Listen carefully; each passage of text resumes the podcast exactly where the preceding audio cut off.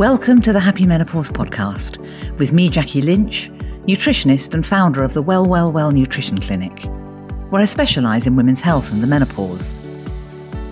There are multiple ways that diet and lifestyle can support you through the challenges of midlife.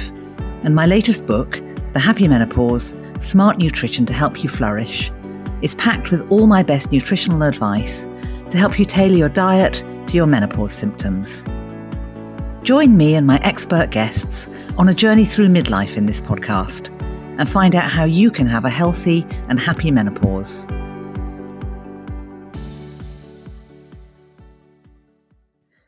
Welcome to season five of the Happy Menopause. Today we're going to look at the FAQs of the perimenopause and menopause. Because let's face it, we've all got questions, and there are some subjects that you might not feel too comfortable asking about. But fear no more. I'm chatting to the brilliant Julie Robinson of Meno Health, who's worked with thousands of women over the years, and her new book has collated some of the most common and not so common questions and concerns. And she's worked with a number of experts to provide the answers. But first, I'd like to give a quick shout out to my sponsor, Better You, who make it possible for me to produce this podcast. We need optimum levels of vitamin D to absorb the calcium, which keeps our bones strong and healthy. And that's why a supplement really is a non negotiable for women in midlife. Vitamin D also plays a key role in supporting immune function, protecting against infection, and it can influence our mood and mental health too. I'm a big fan of the Better You vitamin D oral sprays, which include products suitable for all the family that are very simple to use and with a delicious peppermint flavour. Discover their full range of vitamin and mineral sprays and their wonderfully calming magnesium products, which come as lotions, bath salts, and skin sprays by visiting betteryou.com forward slash THM, where listeners can get 20% off at checkout using the code THM, subject to terms and conditions. So that's B E T T E R Y O U dot com forward slash THM, plus the discount code THM, which stands for the Happy Menopause. Nice and easy to remember.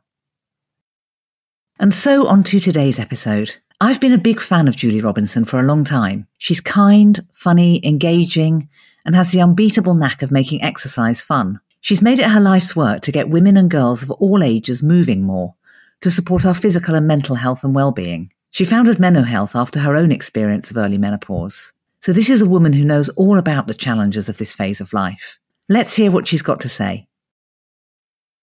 Welcome to the Happy Menopause, Julie. Thank you, Jackie. So pleased to be here. I'm delighted that you're joining us because I'm a big fan and I can't wait for you to share your story. So let's start with that. What, what is your story? What's your background and how did it lead to where you are now?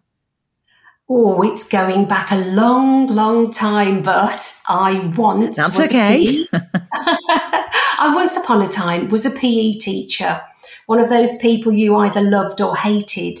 In a and school? Was, Yes, in a school. So it was secondary school, and it was really difficult to try and uh, motivate teenage girls to exercise. We've all know yeah. that horrible experience of being out on the field playing hockey in the winter.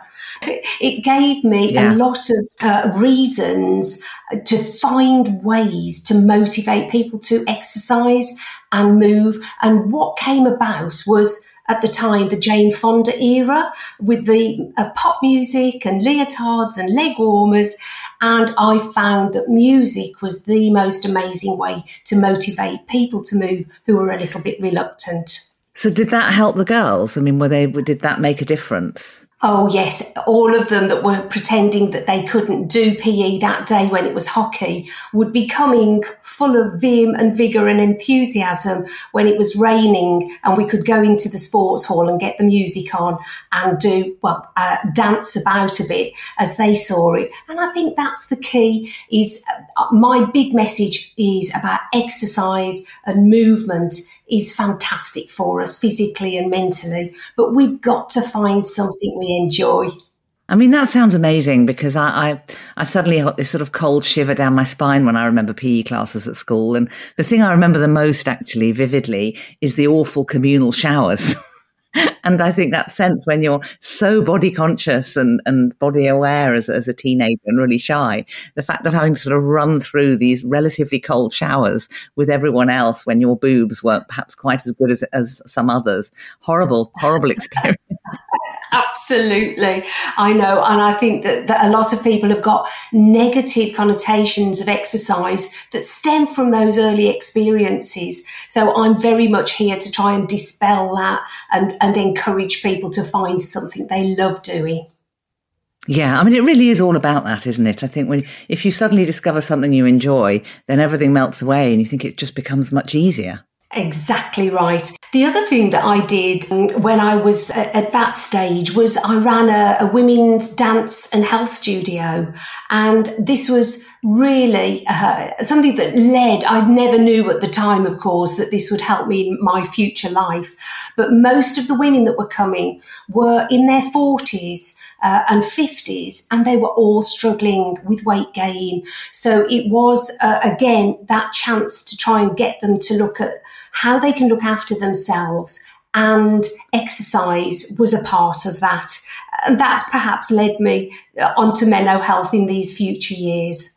So, how old were you when you started doing that? I was about 23 and uh, I, I, carried that on intermittently with my teaching. Um, and I've always gone back to teaching as it was aerobics uh, throughout my life because I think if you get a group of women together and you get the music on, it doesn't feel like you're exercising. That's when you have such good fun uh, and you leave there feeling great that's how I'd like everybody to to think of exercise. So when did you start to focus on on older people and the whole move it or lose it thing? Well, I was very late to become an entrepreneur. Uh, I was actually about 50 when I set up uh, well, I trained to teach exercise to older people because my parents were reaching an age where they were really struggling with their health. And for all of ah, my right. knowledge, all my experience, I didn't know how to help them. So I looked into it, I researched, I retrained, and I started teaching a few classes for older people. Found that I loved it, found that they loved it, and actually kept coming week after week to say, I can walk up the stairs again now. I'm going on holiday with the grandchildren. And it became so wonderful that I wanted to make that grow into a bigger company to reach more people. And so I actually um, made a DVD. That's how it all began with the people in my class. And they came up with the name Move It or Lose It because it doesn't say exercise in the title, which they think is a bit off putting.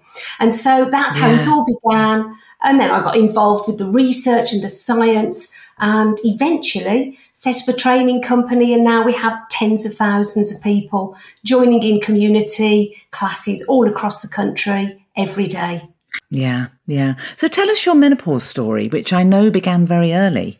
Yes, I, uh, actually it was really difficult because I'd I'd had my children and gone back to teaching in a primary school, um, and I was having dreadful uh, periods, which you can imagine when you're a teacher, you can't just jump out of the classroom, um, and pain and lots of other symptoms, and eventually it was found that I had endometriosis. So at 36, I had a hysterectomy.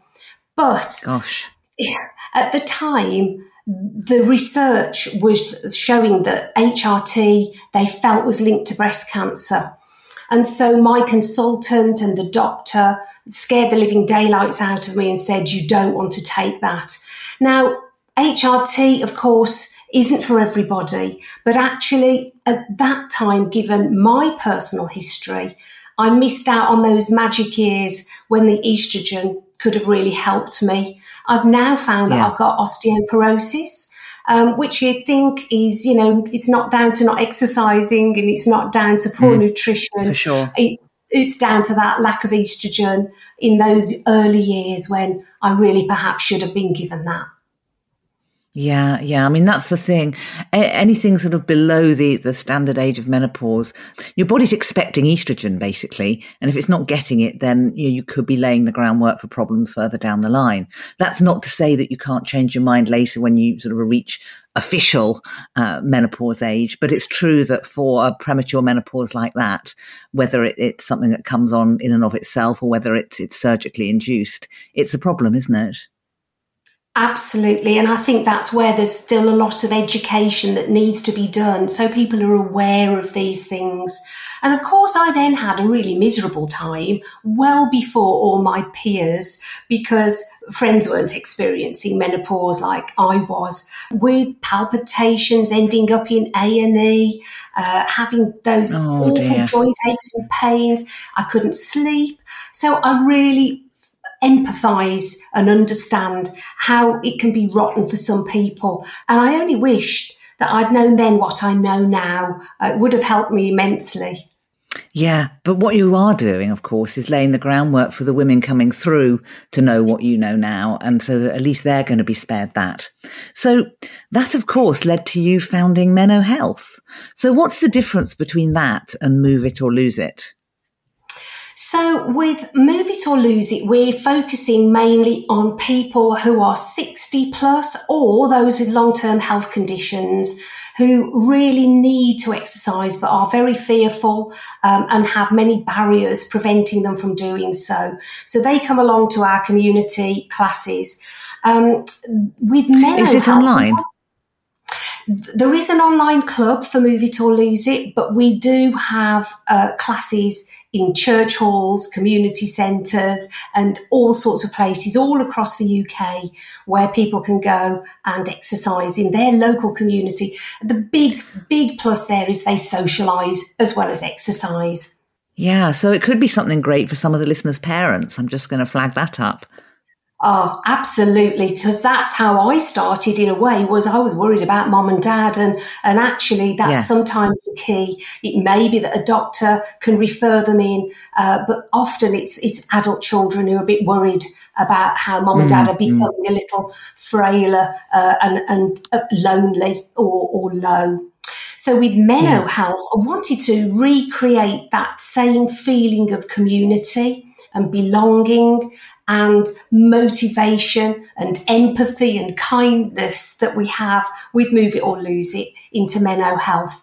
And we did, in fact, start with training instructors to teach classes. Um, things were going really well when I, I was on BBC Breakfast when they had their week long program, Wake Up to the Menopause. And oh, yes. uh, uh, sadly, it wasn't long after everything was starting to somersault forwards in a very positive way that the pandemic actually stopped all those face to face classes. And uh, what we did, we took things online like everybody else did during those lockdown years.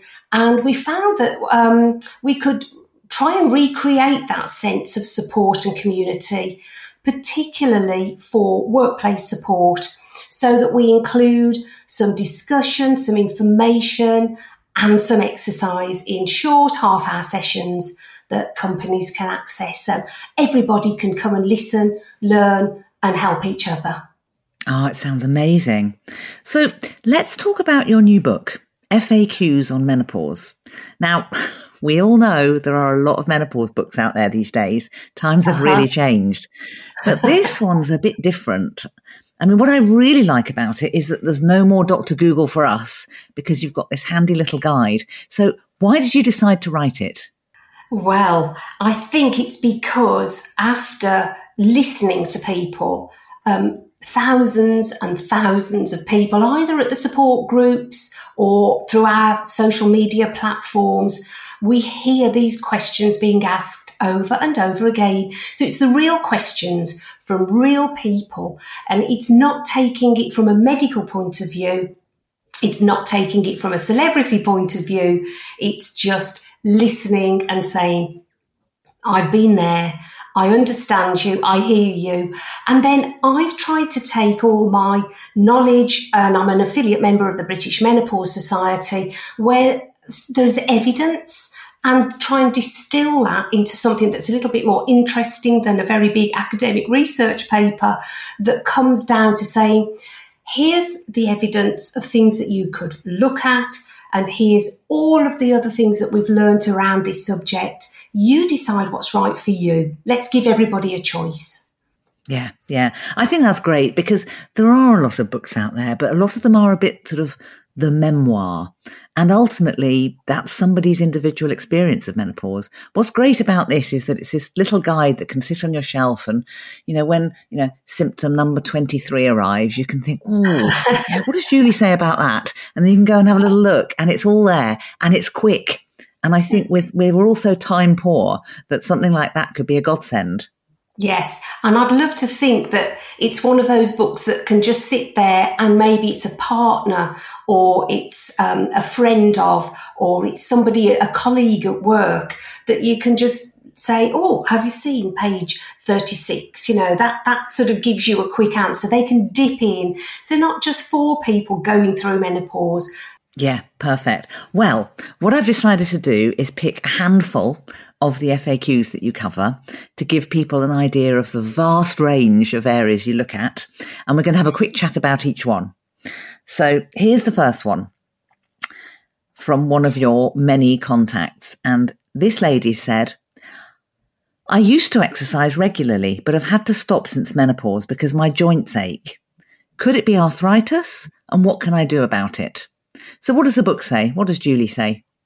oh, well, that's a great question. And I think those joint aches and pains are often a surprise symptom.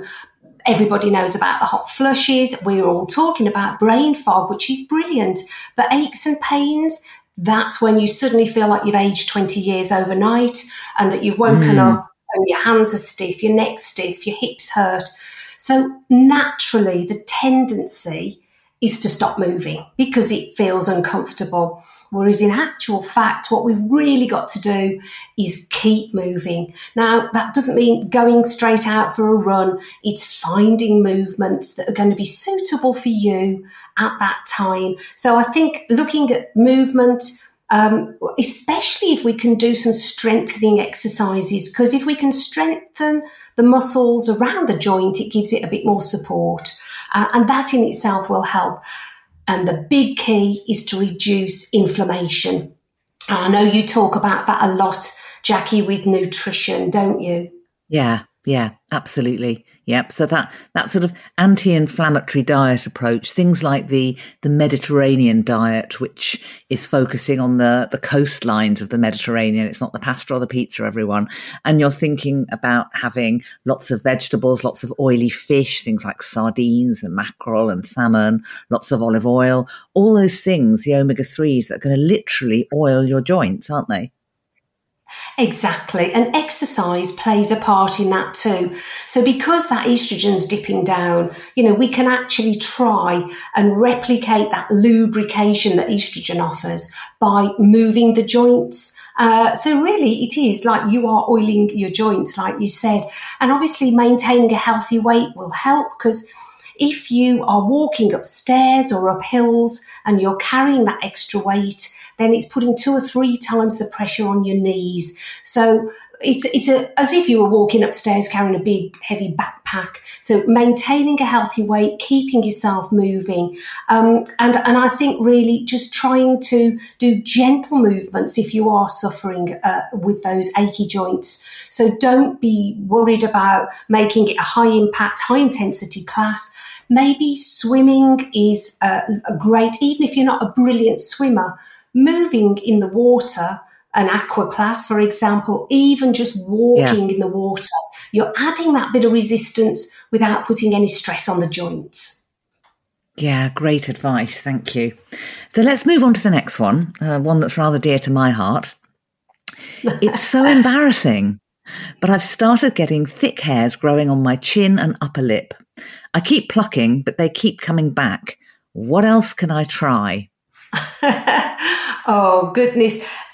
It's lovely when we have a support session and somebody actually starts to open the door to talk about this because people are embarrassed. uh, and they think, oh no, I don't want anyone to know that this is happening to me. But as soon as you actually open the door, everybody goes, oh, that's me as well. And they don't feel quite Absolutely. as lonely. One of the things that we put out on our social media, in fact, or just recently was, Are you a plucker? And uh, we've had some super responses because I think what we love through having our Meno Sisters group and, and the community online is that people share and empower each other. So actually, there's a lot of really useful advice rather than this coming from um, a company trying to sell their product. It's coming from real people experiencing these issues, such as unwanted hair. So this sort of uh, when your testosterone perhaps can be going a little more dominant, your estrogen's dipping, and you suddenly wake up and think, well, how have I suddenly got uh, hairs on my chin, for example, um, it can be really a bit scary. So what you have to try various things to see what works for you. I know now uh, most women uh, that we've spoken to carry in their handbag. They've got a little menopause toolkit uh, for the hot flushes with a spray bottle and the fan, but they've got a magnifying mirror and a, a, pair of tweezers. And actually, a lot of people can get away with just that odd hair plucking. But uh, for some, it can become quite severe.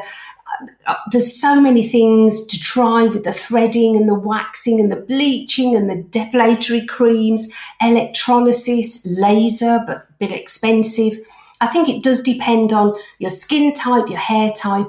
So go and get some advice and listen to what's worked for other people. And of course, yeah. if you are really struggling with that, um, you might need to see your doctor just to rule out that there isn't an underlying condition causing this and it's just good old menopause. Yeah, I mean, it's a tricky one, isn't it? The thing that frustrates me is that uh, I seem to spend a fortune dealing with my grey roots on my hair, but the the ones that come out on my chin or on my moustache, oh, aren't they lovely and dark? it's very frustrating. Nothing grey about them.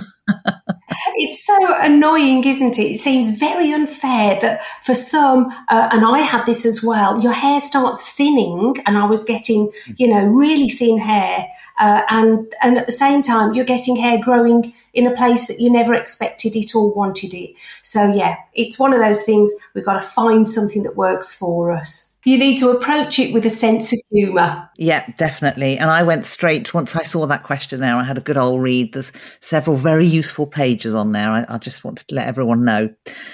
Next question, then. And this is an interesting one because it's something I think that comes up quite a bit. What's the difference between body identical and bio-identical HRT, and which is best? Yes, I think this causes a lot of confusion, and uh, people think that they need to pay to go and get a better form of HRT.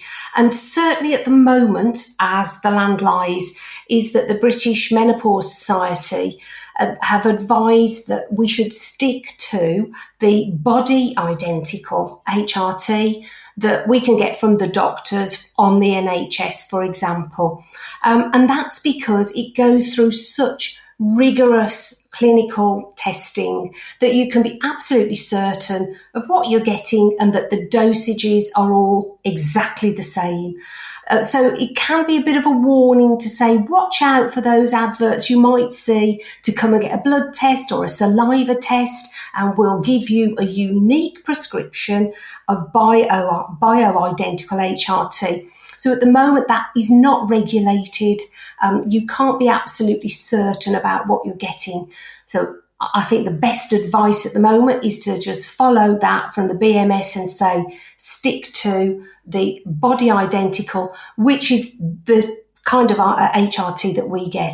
And it is now um, derived mainly from the yam plant. So it is a lot more natural than the old style HRT that would have perhaps been around when I first needed it.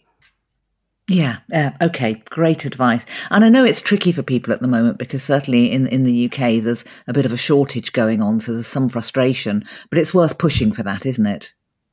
Oh, absolutely. And I know that there's been some confusion as well about, oh, you can go and buy HRT now from the chemist. And people think they can turn up and be given their estrogen and progesterone and their patches, gels and sprays.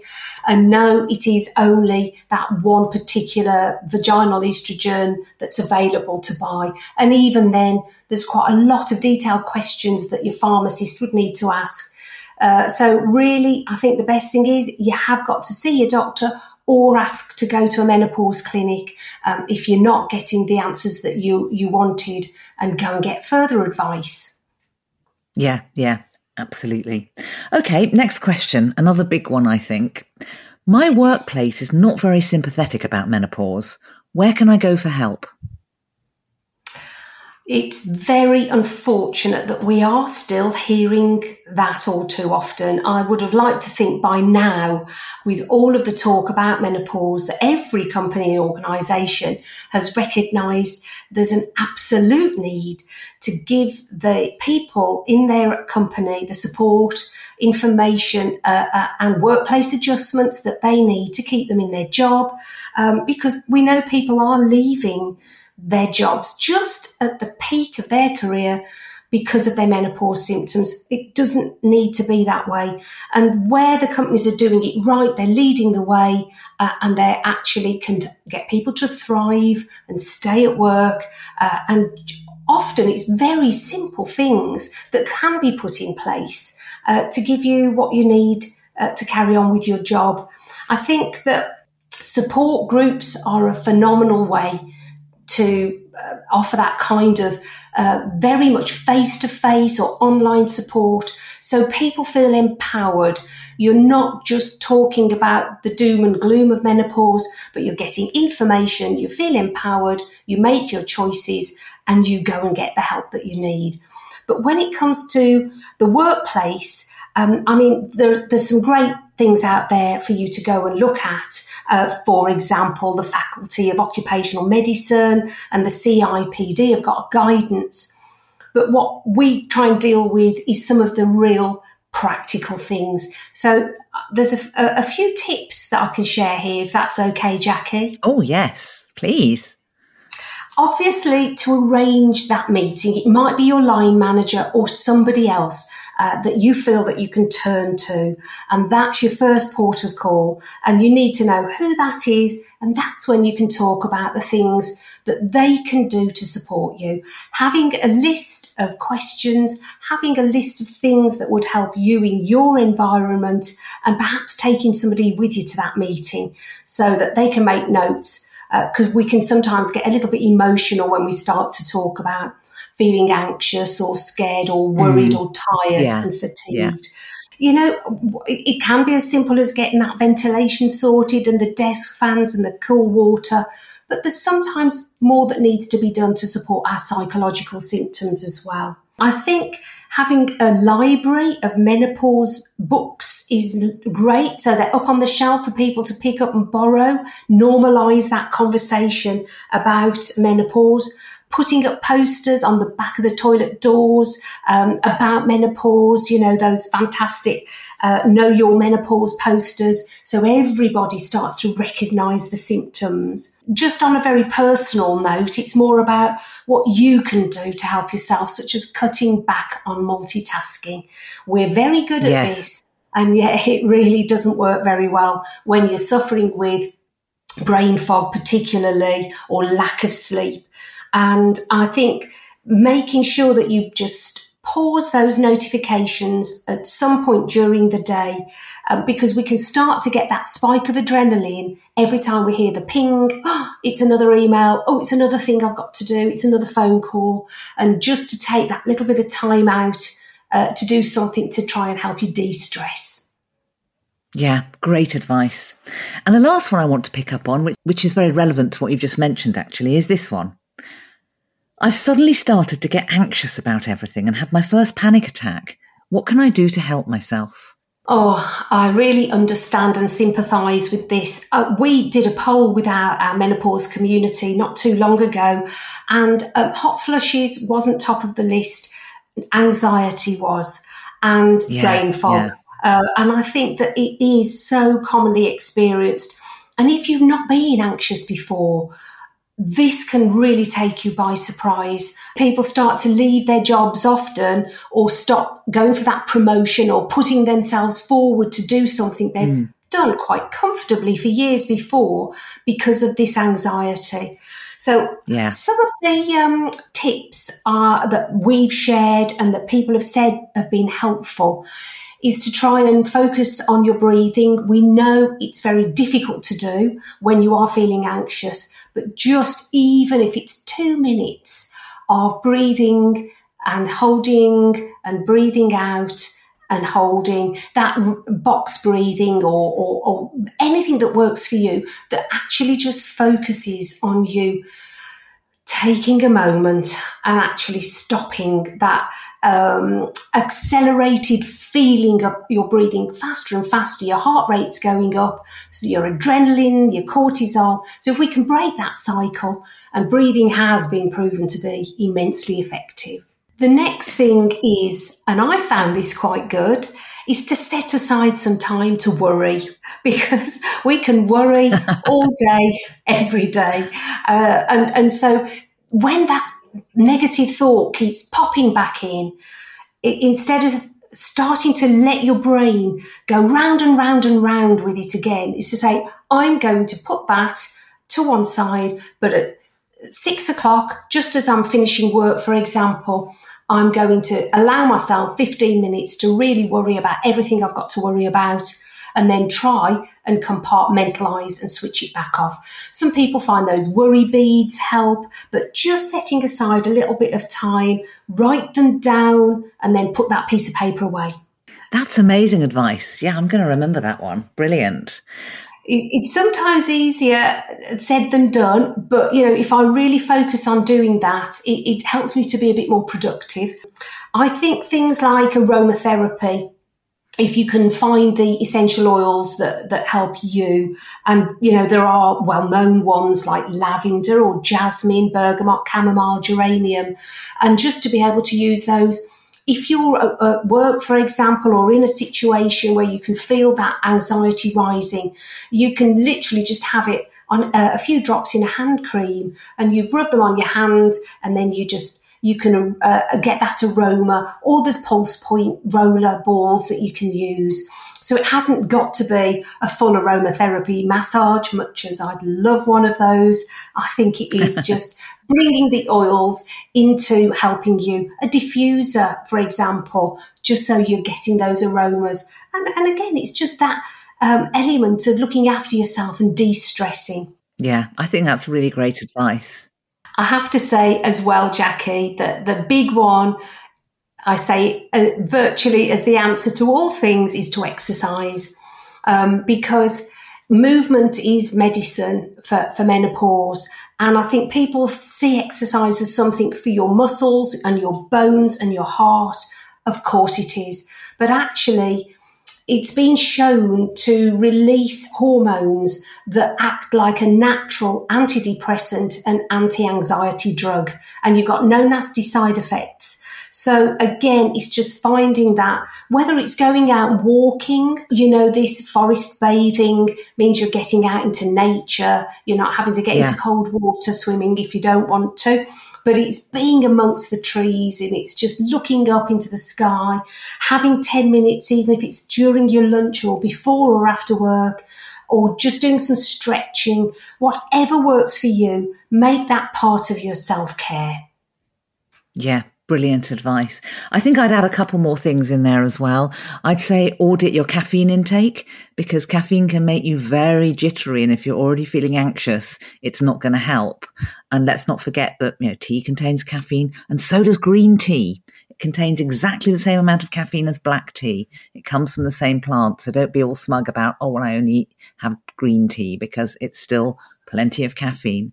And I would also put a shout out for the magnesium sulfate, the Epsom salts bath, or foot bath if you can't face a bath because either there's a heat wave or you're getting hot flushes or you don't like baths. But two or three handfuls of salts in the bath or foot bath Soak for a good 20 minutes. The magnesium will absorb through the skin and it's nature's calmer. It calms our nervous system. It regulates the body's response to stress and really helps you to feel better equipped to cope with the, the challenges of daily life.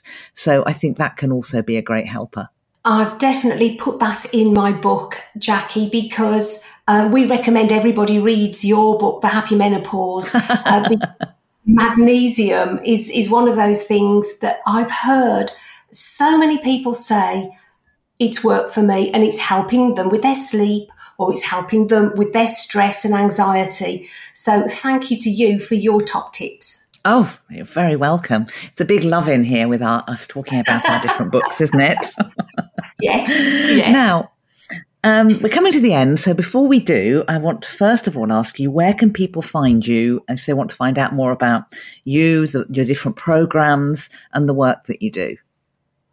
I think the simplest thing is come over to the website, which is menohealth.co.uk um, get in touch with us because we have got a whole load of resources like a symptom checklist, like how to have a good conversation with your doctor. You can join us on our social media. We've got very lively uh, Facebook groups where you can come and there's always somebody there that understands how you feel night or day. Uh, and, and of course, just email us info at menohealth.co.uk. If you've got any questions, we're here to help.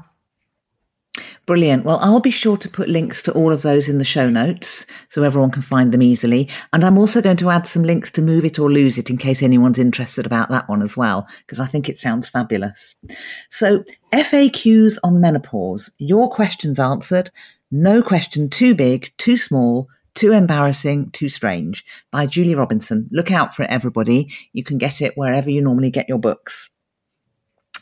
Now, finally, what are your top two tips, Julie, for women in midlife who are struggling with the menopause? It's so hard, isn't it, to get down to two? I think prioritizing yourself and your health, it's not selfish, it's sensible and it's absolutely vital. I think we're all very bad at this. We put everybody else first. And that's why all of the things that we know are good for us go to the bottom of the list and if only we can try to look at ways to reduce our stress, find a little time for yourself, get that good nutrition, and find your tribe, find the people that make you feel better and support you. We need those around us so you can talk and get the help that you need. And top tip number two, well, of course, it's got to be movement. Uh, let's not say the word exercise. Let's say uh, movement is uh, medicine for menopause. And I think it's just recognizing that it'll help you stay younger and better for longer. So it's not just helping you with your menopause symptoms now, which it can do, but it's helping you for the rest of your life. It's worth that little bit of time to invest in that. Yeah, brilliant advice. Julie, thanks so much for joining me today. Oh, it's been a pleasure. Thank you, Jackie. Julie is full of so much wisdom and expertise, I could chat to her for hours. FAQs on Menopause is a great little book, and I'd urge you to add it to your bookshelf because you won't regret it. If you'd like to find out more about Julie, Meno Health, Move It or Lose It, and her coaching programs, I've put all the links on the show notes, which you can find on the podcast page of my website, well-well-well www.menopause.co.uk. There's also a link to my book, The Happy Menopause Smart Nutrition to Help You Flourish, if you'd like to take a deep dive into menopause nutrition. If you've enjoyed the podcast, don't forget to subscribe so you don't miss the next episode. And please give it a five star rating and a short review on Apple Podcasts or whichever platform you listen on. I'd be so grateful. And do tell your friends and family about it too. It really does make a huge difference to the visibility of the podcast so that more women can find the show. After all, every woman deserves to have a happy menopause. Thanks so much for listening. Bye for now.